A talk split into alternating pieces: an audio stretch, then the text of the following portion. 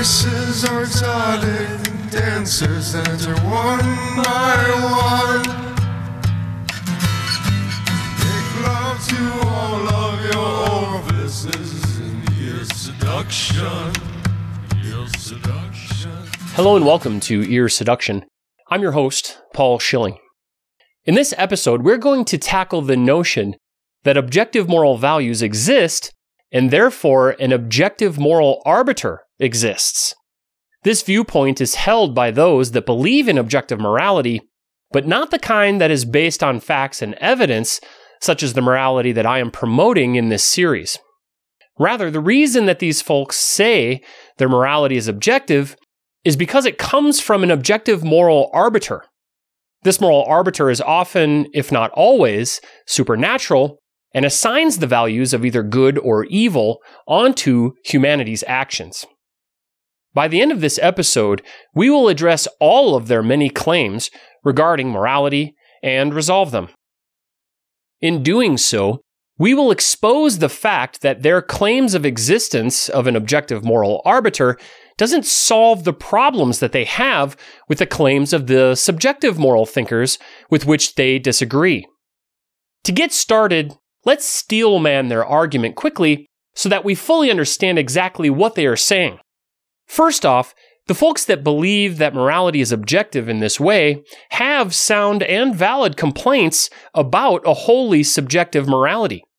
They rightfully reject the notion that morality is subjective and arbitrary and cite the same reasons we discussed in the last two episodes of this podcast.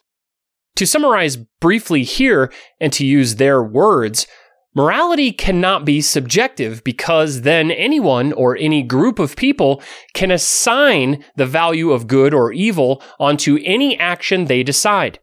And by doing this, they are simply expressing their opinions, not providing any scientific facts to prove that an action is either good or evil.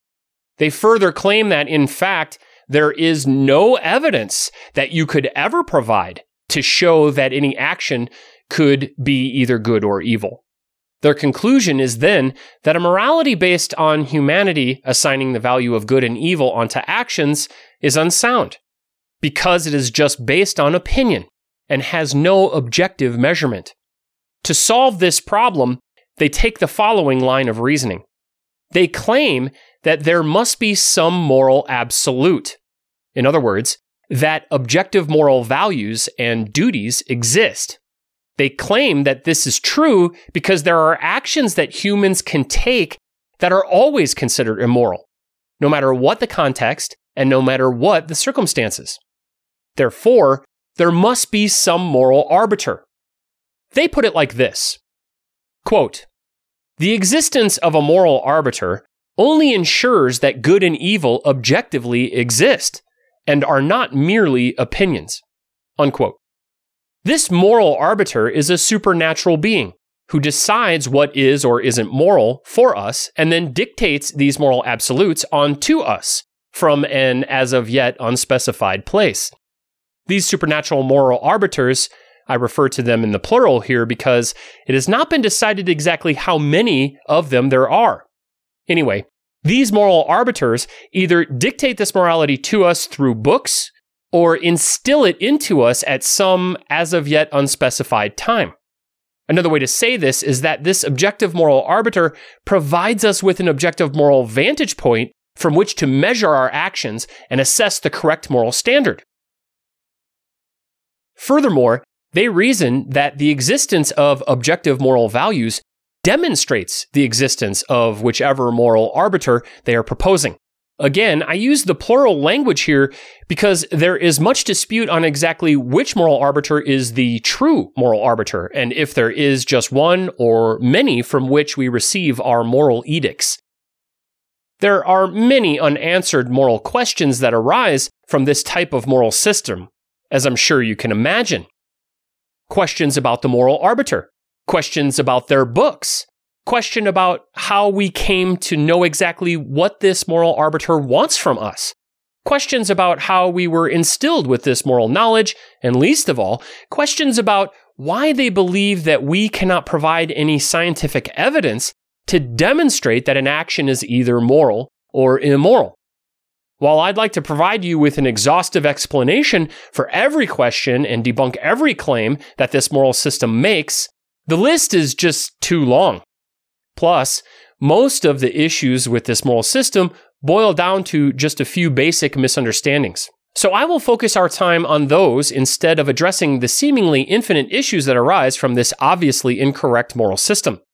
The first is that their complaint that a subjective moral system is only humanity expressing its opinions is not solved by referring the problem to an objective moral arbiter. This objective moral arbiter of moral absolutes is just another subject with a subjective mind that has its own opinions and that subjectivity and those opinions, and indeed the very nature of this moral arbiter, are revealed to us in such a way that demonstrates to us that this quote, objective, unquote, moral arbiter isn't objective after all. Let me explain. As I referenced earlier, there are many supernatural sources proposed as the objective moral arbiter. And as of now, we have no way to determine which is the correct one to follow. In fact, we don't even have a conclusive demonstration that such a moral arbiter exists. To further exacerbate this issue, the moral arbiters proposed by those that believe in this objective moral system often disagree about exactly what is and isn't moral.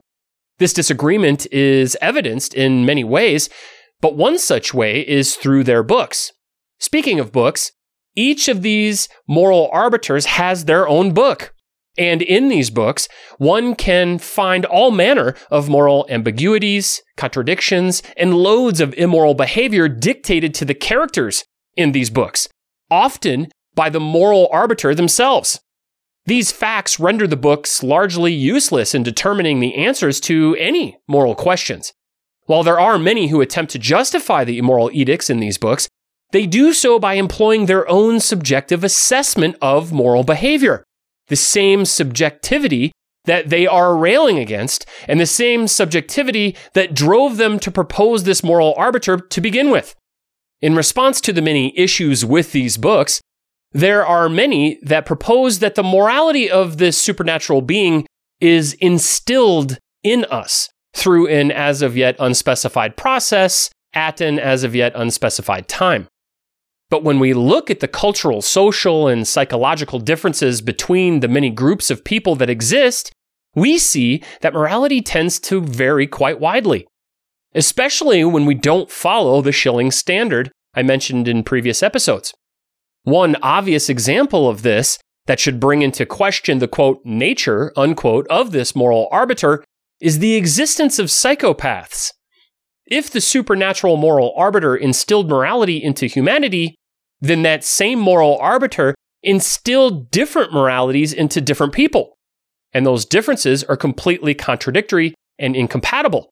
This is evidenced by those among us that suffer from psychopathy and other afflictions that are very clearly morally contradictory to those that we consider morally normal.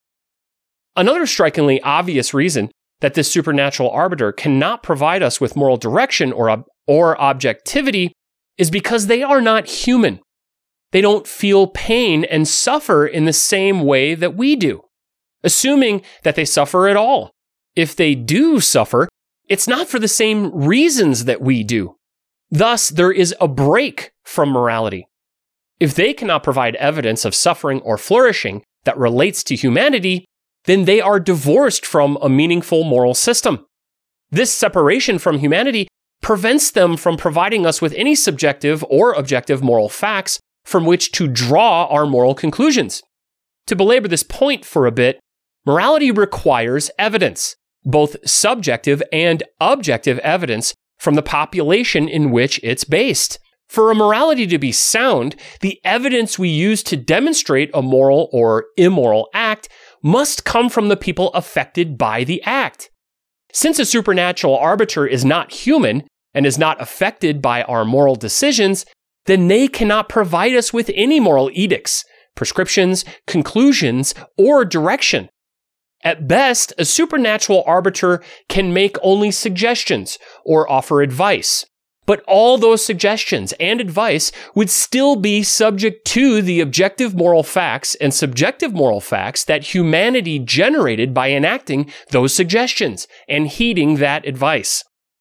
The outcomes wouldn't then be moral because the supernatural moral arbiter said so. They'd be moral because of the outcomes to humanity. Did humanity suffer as a result of the advice given to us by a supernatural arbiter? If the answer is yes, then that advice was immoral. It doesn't matter what we are told by our supernatural dictator. What matters is the subjective and objective moral facts that humanity produces as a result of our actions. The truth of the matter is that we cannot dodge our moral responsibility in this way. A sound moral system, like the one that I promote, requires that we engage with one another not refer our problems to an as of yet undefined and unevidenced supernatural arbiter of moral edicts. We need to get down to the hard work of applying the Schilling standard and building human data sets. More importantly, we need evidence based and unambiguous answers to our moral questions that provide us with the direction we require to ensure that we are driving humanity and its systems towards flourishing and away from suffering. The only way to get that evidence is to collect it from humanity, our systems, and the outcomes of our moral prescriptions. At this time, I need to issue you a warning. Warning. The following contains language and images of a graphic and disturbing nature. Viewer discretion is advised. Perhaps the most egregious aspect of this moral system is that it rejects evidence. Here is a quote from an online personality who promotes this type of moral system regarding the nature of moral values. Quote, I am sure that you think that murder is wrong, but how do you know?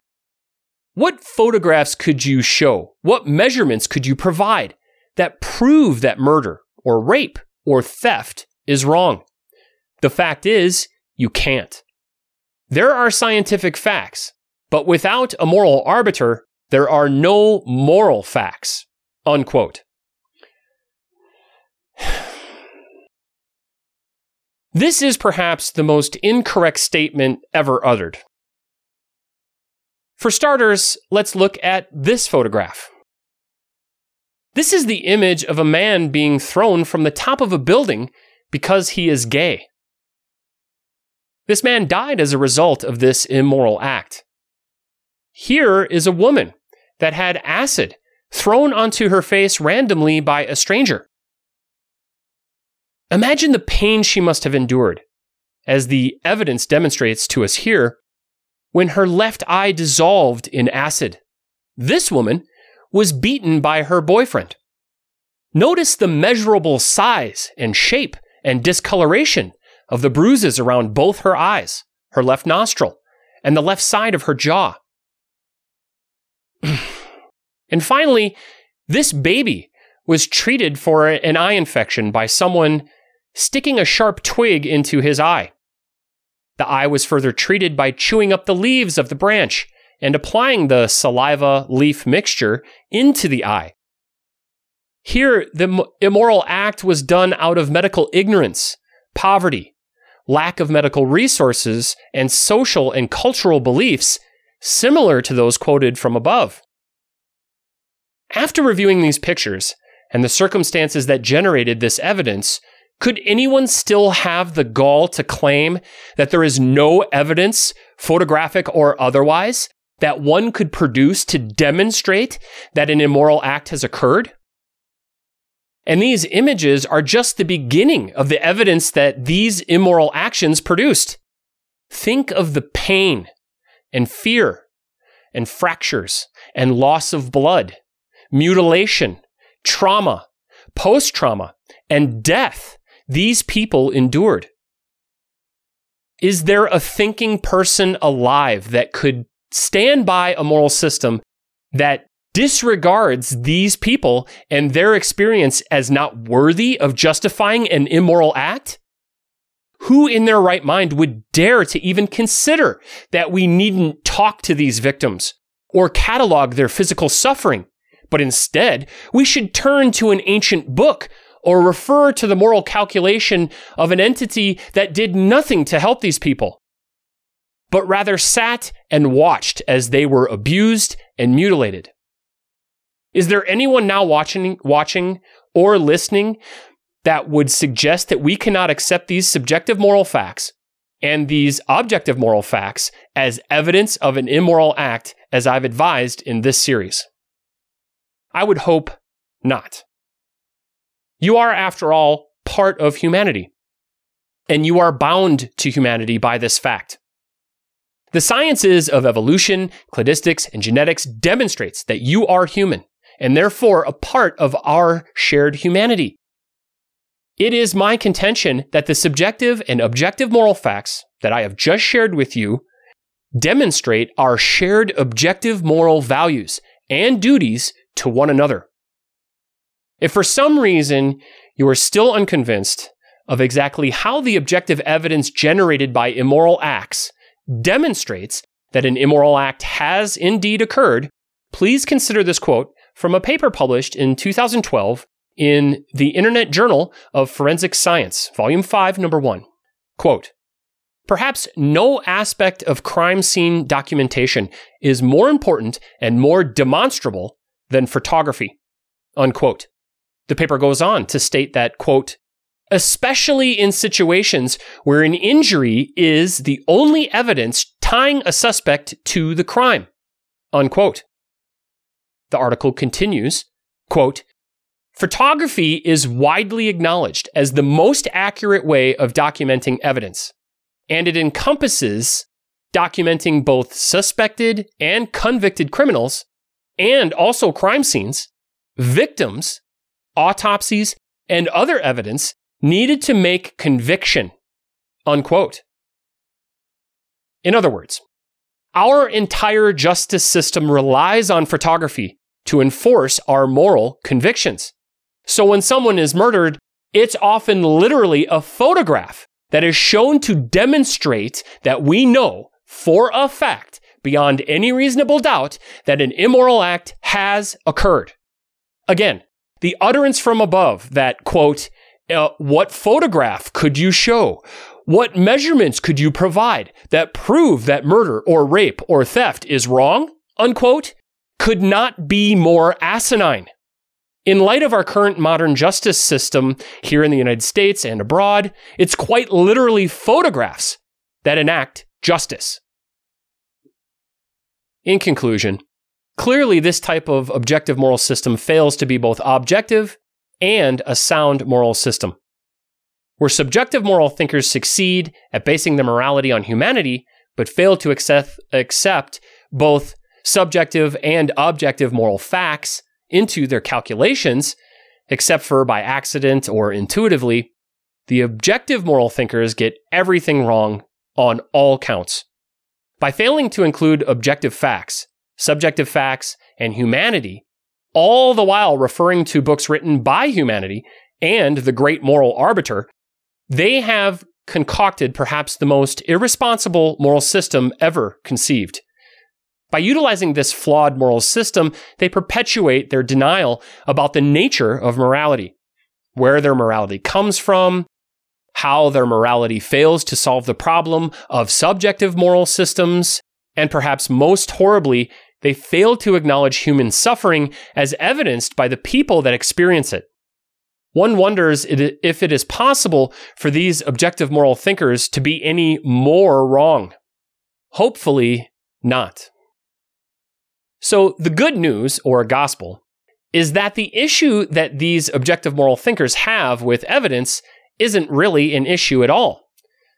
We don't need to conjure any entities into existence to support our conclusion that morality has an objective component.